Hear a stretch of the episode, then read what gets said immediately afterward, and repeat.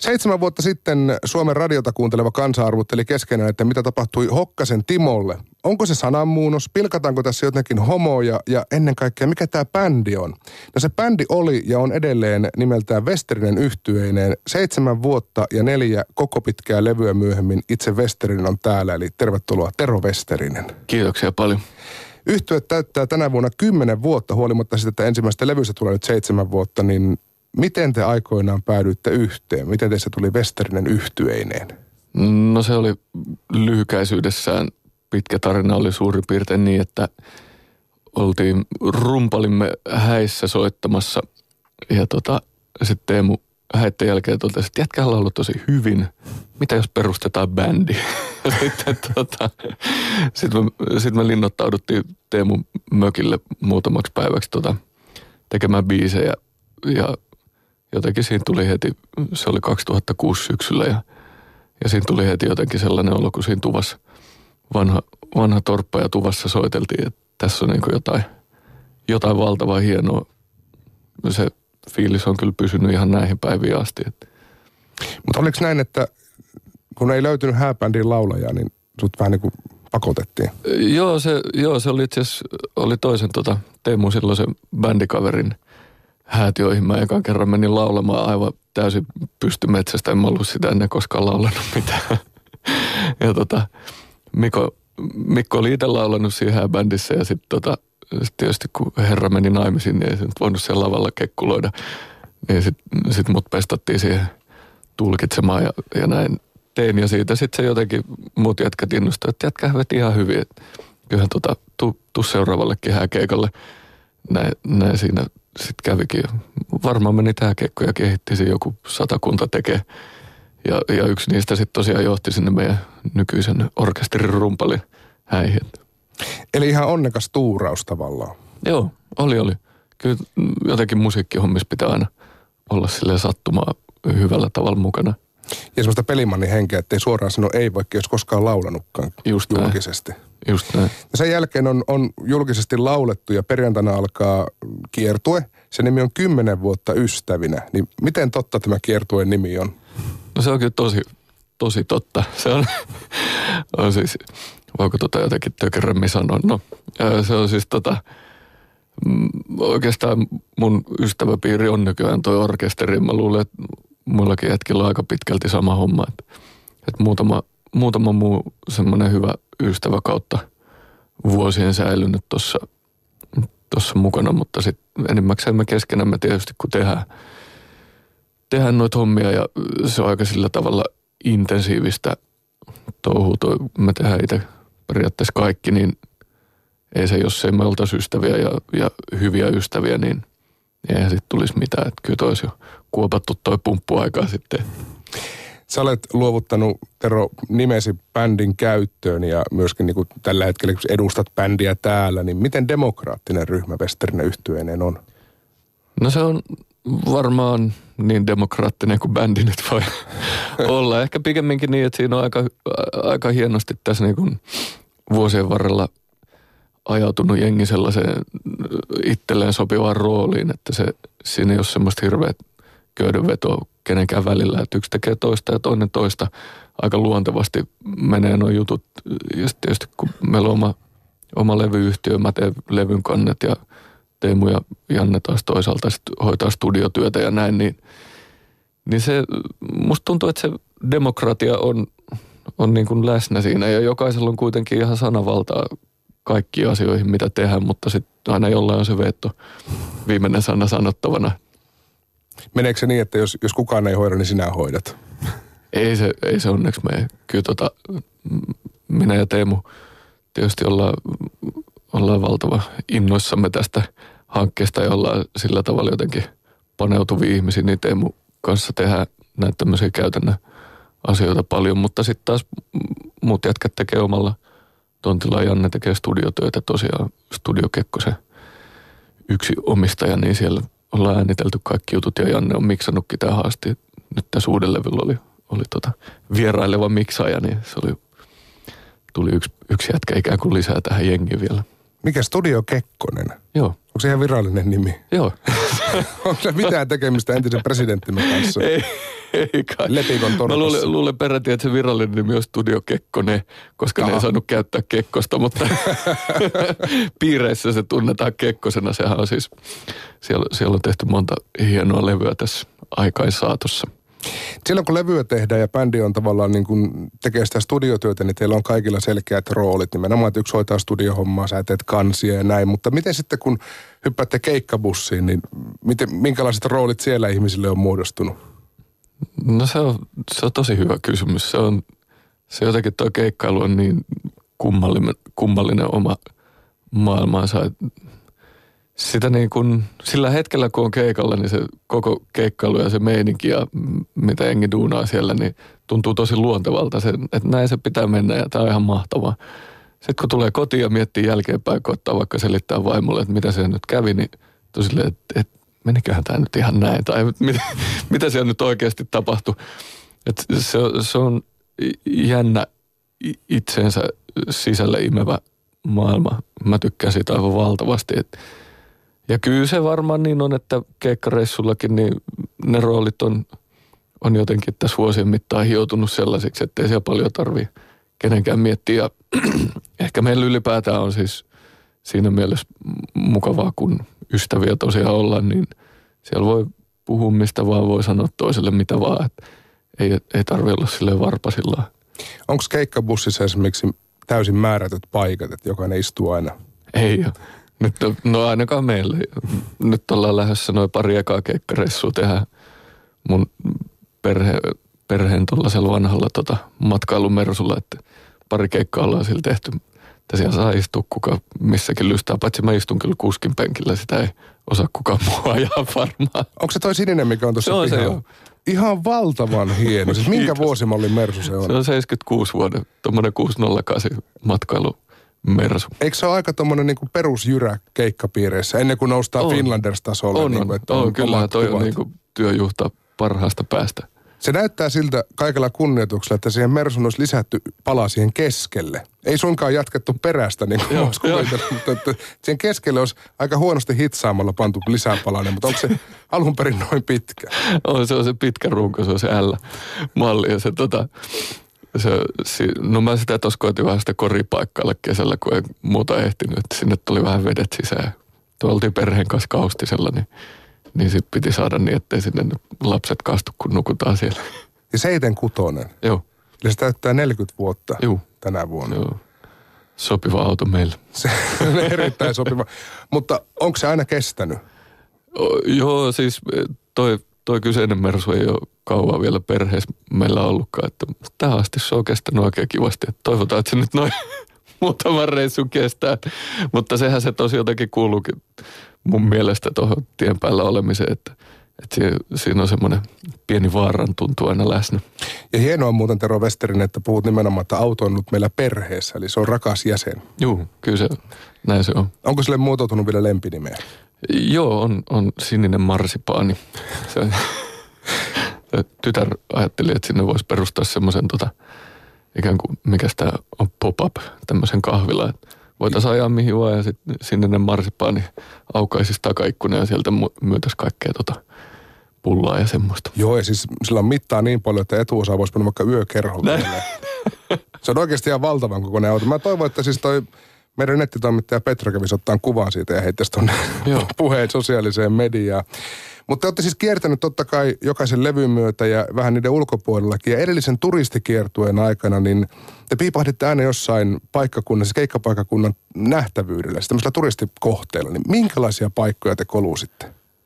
No siellä oli, oli tota, aika sillä tavalla laidasta laitaa. Et Pukkilassa me oltiin, oltiin semmoisen tota, joenmutkan varteen pystytetyssä jo hieman ränsistyneessä sellaisessa tota, grillikatoksessa.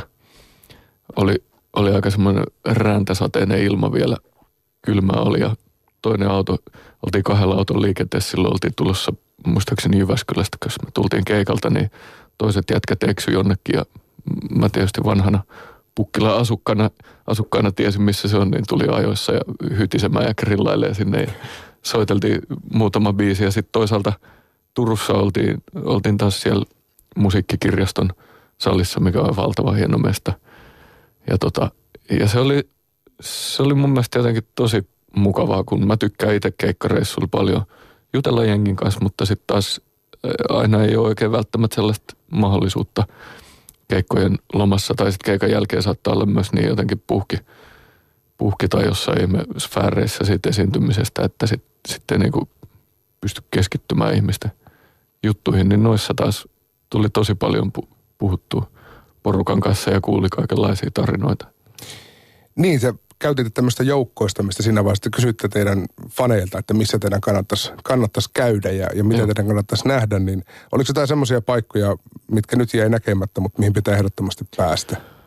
O- oli varmaan vaikka kuin monta. Mä, mä laitoin niitä ihan oikein talteenkin itselleni. Ja tietysti siellä Facebookissa ne nyt näkyy vieläkin niissä keskusteluketjuissa, että, että tota, no nyt yksi, yksi oli tuolla, oli Oulun lähellä olisi ollut semmoinen nuotiopaikka, mihin tota, mä haaveilen, että me vielä päästään, me päästään sinne tota, varmaan ensi kesänä keikkareissulle lähelle, niin sitten voisi päästä sinne.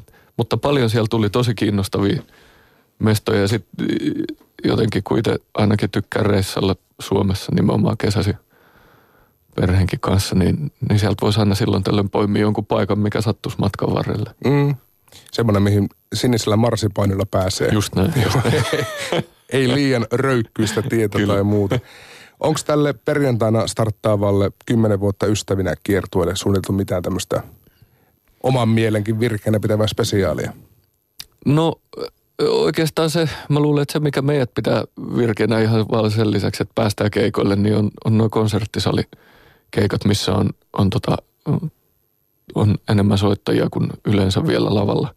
Meitä on normaalistikin jo seitsemän jätkää, mutta nyt tulee vielä puhaltajia lisää konserttisaleihin mukaan. Ollaan tehty vähän uusia, uusia sovituksia ja sitten tietysti uuden levyn biiseissä, niin siellä on paljon torvia muutamassa biisissä, niin päästään soittamaan niitä, niitä sillä tavalla hyvä, hyvän ryhmän kanssa, niin se, mä luulen, että se on ainakin meille itsellemme yksi semmoinen karkki, mitä tuossa kovasti koitetaan piirata ja otetaan toisaalta, että pääsisi maistaa. Miten paljon näitä uuden levyn biisejä esimerkiksi vedettiin kesän keikoilla? Me ollaan soitettu oikeastaan vaan sitä miesparka Toijalasta ja sitten Nuori Herra nimistä. Ja sitten tämä itse asiassa tämä Minne sinä meet, joka nyt julkaistiin sinkkuna, niin tota, siitä on soitettu jotain versioita, missä oli ihan kokonaan toisenlainen säkeistö ja toinen teksti ja kaikkea, että se, se, tota, se on ollut pitkään, pitkään jotenkin työn alla se biisi jo siis edelliselle levylle. Mutta tota, nyt se jotenkin vasta viimein loksahti. Sitten me ollaan aina silloin tällöin kokeiltu keikoilla, että olisiko se näin. Eli ne, jotka on kuullut sen kesällä keikoilla, niin kuulee levyllä nyt jonkun toisen version. Joo. Mahtavaa. Toivottavasti on ollut siinä kunnossa, että muistaa jotain sitä keikkaversiosta. No nyt tietenkin, kun tälle kiertueelle tulee näitä ö, konserttisalejakin kierrettyä, niin vähän tyhmä kysymys, että säilyykö tyyli vielä, eli puvut päällä lavalle? Puvut päällä lavalle, joo. Se on, se on ollut jotenkin ihan ekoista keikoista asti. Silloin mietittiin, muistaa hyvin sen, kun mietittiin siis bändin nimeä ja sitten sitä, että mitä me nyt pistetään päälle ja miltä tämä koko meidän retku ei oikein näyttää, niin tota, sitten sit se oli jotenkin luonteva valinta, että no ei, kun mennään esiintymään, ollaan tyylikkäitä ja jotenkin se on juhlava tilanne, niin tota, eikä nyt pistetä puvut. Ja sitten kun me oltiin eka keikka puvussa soitettu, niin todettiin, että tämä on just niin kuin sen pitää olla. Eikä, eikä siitä ole voinut luopua tietysti. Niin, jos miettii sitä teidän syntyhistoriaa, että hääbändistä periaatteessa lähti, niin nehän keikat mm. vedetään aina Kyllä, kyllä. Päällä. Näin on. Onko koskaan kadut, kaduttanut kuumilla kesäkeikoilla jossain siinä kuuluissa pizzerian nurkassa, että siellä tyypit istuu havaipaita päälle ja bändi tulee puvut päällä hikoilemaan?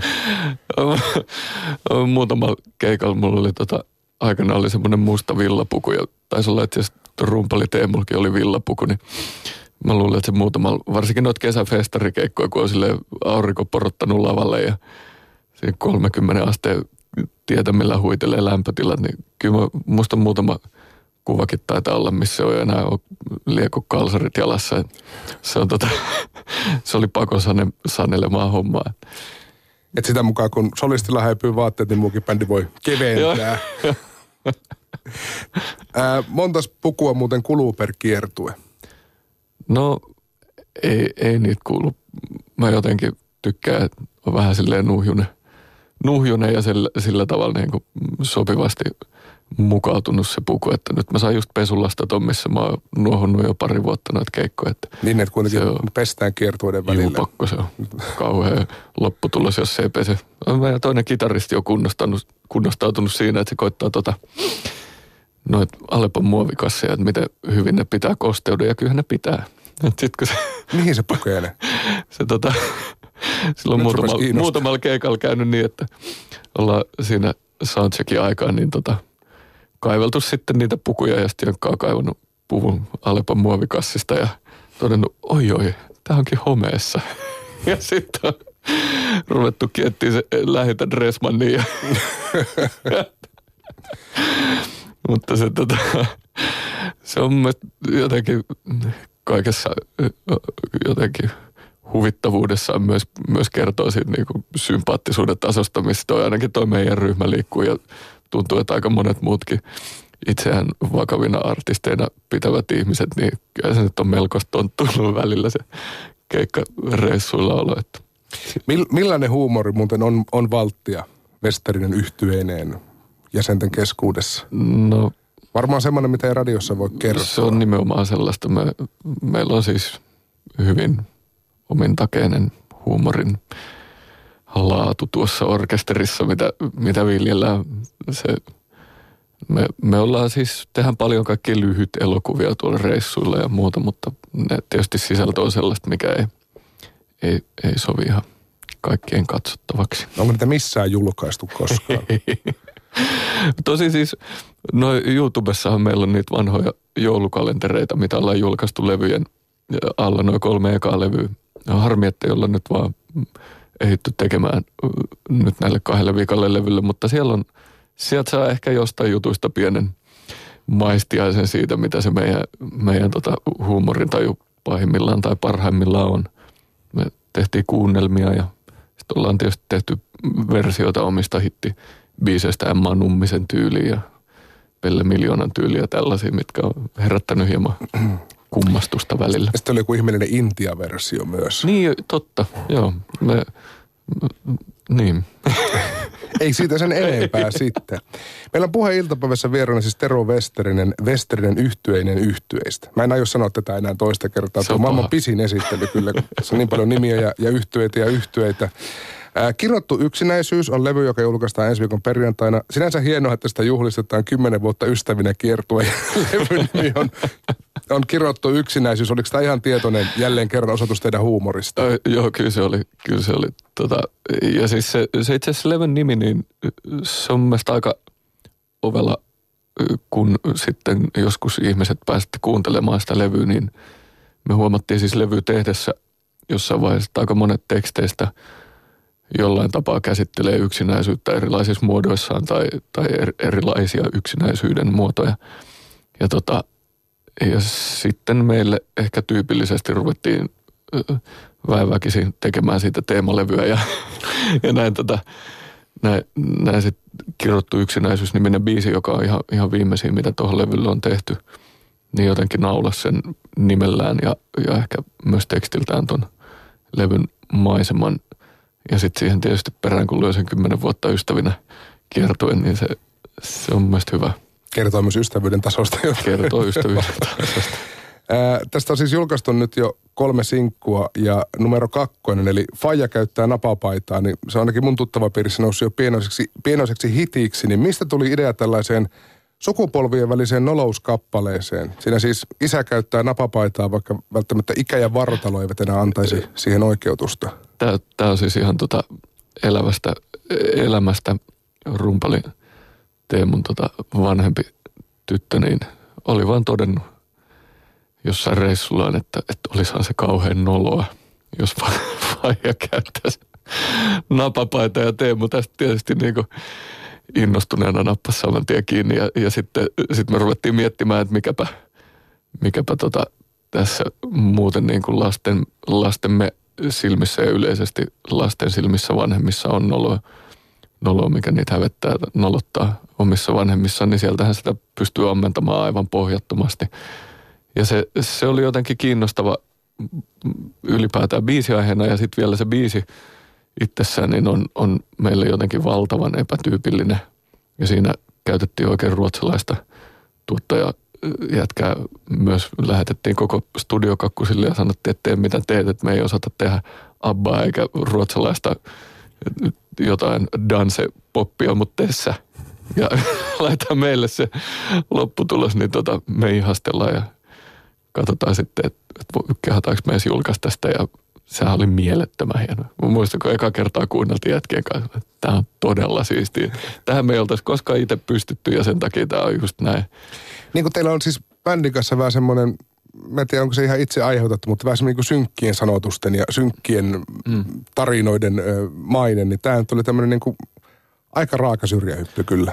Joo, kyllä se, ja mä luulen, että se juontaa se klangi sieltä ekojen levyjen teksteistä, vaikkakin ne tietysti meidän mielestä on valtavan lohdullisia ja hyvin, hyvin tota, semmoisia iloisia ja nostattavia, niin ehkä ne jonkun muun mielestä voi olla hivenen synkkiä. Ja, ja tästä, tota, tästä sitten myöhemmin ollaan muutamankin alan ammattilaisen kanssa taitettu peistä, että mikä se oikeasti on synkkää ja mikä ei.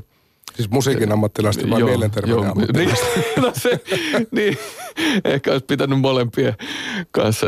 Toi, toi, tota, musiikin alan ammattilaisten hienolla johdatuksella, jos me oltiin Pekka Ruuskan kanssa tehtiin tota edellistä onnellinen mieslevy johonkin asti ja sitten loput, loput vielä itse siitä loppuun, niin, tota, niin, niin esimerkiksi ne Ruuskan tokaisut siitä, että ettei niinku tarvii ihan joka biisissä veistä ranteita auki ja hukuttaa itseään ja milloin mitäkin, niin oli varmaan ihan, ihan siis todella hyviä jotenkin ohjenuoria ja niitä, niitä tässä ollaan koitettu vähän vaalia ja, ja tota, huomattu, että että tuollaisten niin kuin ilosten positiivisten tekstien tekeminenkin on loppupeleissä aika haastavaa ja valla hauskaa myös.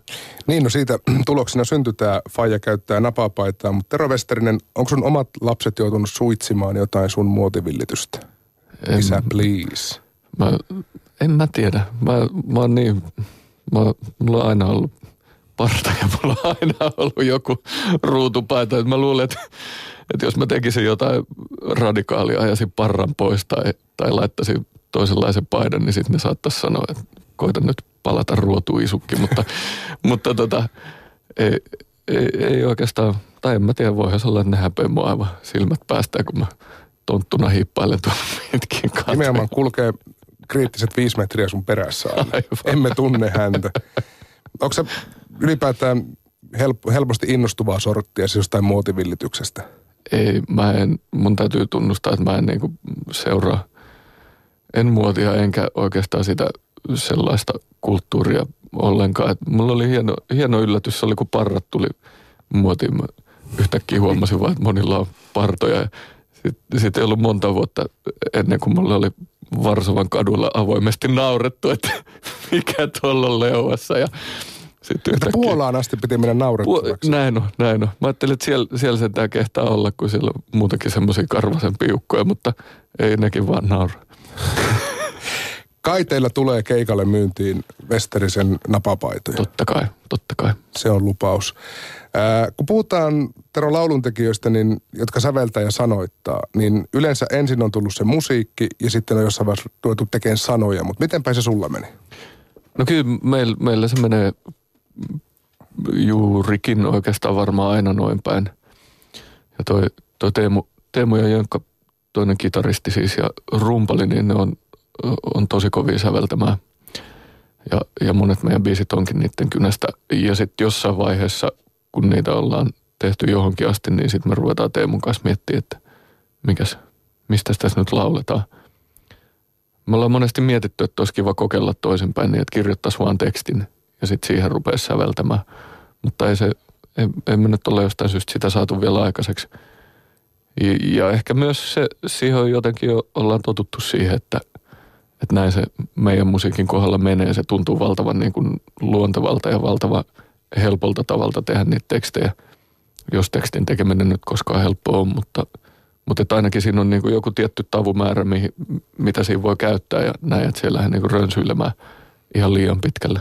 Niin mulla on sellainen mielikuva, että jos, jos on tämmöisiä niin sanottuja ammattisanottajia tai ammattisäveltäjiä, niin niille on oikeastaan ihan sama, että ai tässä on teksti, niin mä rupean säveltämään tai toisinpäin, mm. mutta te teette kuitenkin niin kuin, te olette semmoisia käsityöläisiä tämän, tämän suhteen. Se on, joo. Teette, teette omiin tarpeisiin. Ky- joo, se on, on näin ja siis toihan on, me ylipäätään me jotenkin suhtaudutaan kaiketi tuohon oman musiikin tekemiseen siis valtavan vakavasti, mutta myös valtavan intohimoisesti sille, että, että se heti jos huomataan jostain biisistä tai tekstistä tai, tai edes sovituksesta, että siinä on jotain puolvillasta tai jotain, mikä ei, ei nyt ihan osu kohdalle, niin sitten se vaan pistetään joko ottelemaan aikoja parempia tai romukoppaa. Meillä oli tätäkin levyä varten varmaan 50 biisiä kaiken kaikkiaan jonkinasteisena raakileina siinä pöydällä ja sitten siitä vaan jossain vaiheessa todettiin, että ei, ei tämä ole hyvä. Tai sitten kun niitä koitettiin ruveta tekemään eteenpäin, niin huomattiin, että tämä menee niin kuin pakkopullaksi. Ja, ja voisin kuvitella, että jos koettaisi ikään kuin ammattimaisesti tekstittää jotain, mihin ei olisi intohimon palo itsellään, niin en mä ainakaan osaisi edes tehdä sitä. Että sehän on ihan, ihan oma lajinsa sellainen. Tämä on toinen levy nyt, jonka julkaisette äh, oman yhtiön kautta ja niin kuin aluksi todettiin, niin sä teet kannet ja jätkät hoitaa studiot ja kaikki muut, niin miten paljon se on vapauttanut tekemistä, että ei ole enää ison levyyhtiön suojissa? No se on... Tai remmissä, kummin niin, se nyt se on, niin, niin, no se on, se on tietysti kumpikin niistä. Et se, on, se on vapauttanut siis musiikillisesti ja sillä tavalla niin kuin kokeilun haluisia kun ollaan, niin siinä mielessä aivan valtavasti. Toisaalta se on myös pistänyt suitsia siihen, että ei ole vain kaikkea mahdollista rahallisesti tai, tai sitten ajallisesti. Ja tajuu jotenkin ne realiteetit paljon paremmin, että ennen, ennen muinoin kun mietittiin, no eikö me nyt voida tätä yhtä rumpusoundia hiottua studiossa vaikka päivätolkulla, että kyllähän sitten nyt hyvä pitää tulla. Niin nyt, nyt on tietysti niin kuin realiteetit kun itse maksetaan kaikki, niin eihän sitä hiota. ja pieninä palasina se on soittajan leipä ja sitä lähdetään mm. taas louhimaan perjantaina. Onko Möysen Essolta starttaa? Möysästä, joo, sinne päästään. Se on aika kohtuullisen uusi keikkapaikka, mutta muusikot tuntuu ja kiertävät bändit tuntuu olevan vaikka innoissaan siitä. Mikä on. siinä on niin maagista? Se on joku, joku yht, kokonainen niin kuin kombinaatio sitä paikkaa. Tietysti vanha huoltis ja, ja sitten Puhaka Antti, joka pitää sitä paikkaa, niin Antilla jotenkin ihan maaginen tatsi tuohon. Se, se oli mun mielestä hienoa, mitä Antti joskus sanoi, kun juteltiin siitä, että, että hän ei niin kuin sinänsä, kun ei ole koskaan pyörittänyt tuollaista mu- musiikkiklubia tai ravintolaa tai tuollaista, vaan huoltoasemaa. Ja hän on semmoinen niin kuin fiilis, että kaikki, jotka tulee ovesta sisään, niin pitää olla hyvä olla myös muusikoilla, mikä ei, ei valitettavasti aina mene ihan niin joka paikassa, niin tota – niin se, se, se on oikeastaan se kokonaisuus, mis, mikä siitä paikasta tekee jotenkin hyvin erikoisen. Mä itse pidän sitä ihan niin kuin top kolmosessa Suomen keikkapaikoista. Toivotaan, että, että se pysyy, pysyy voimissaan ja, ja niin kuin toiminta jatkuu. Niillähän on ollut vaikeita aikoja tässä takana, mutta onneksi me päästään taas sinne veivaamaan. Siellä veivataan siis perjantaina ja siitä viikkoni julkaistaan tuo kirottu yksinäisyyslevy ja sitä juhlistetaan sitten vähän isommissa puitteissa, eli Savoy-teatterissa, jossa nähdään iso kokoonpano myös. Joo. Tero Westerinen, kiitos kun pääsit käymään ja tsemppiä kiertueelle. Kiitoksia, oli ihanaa.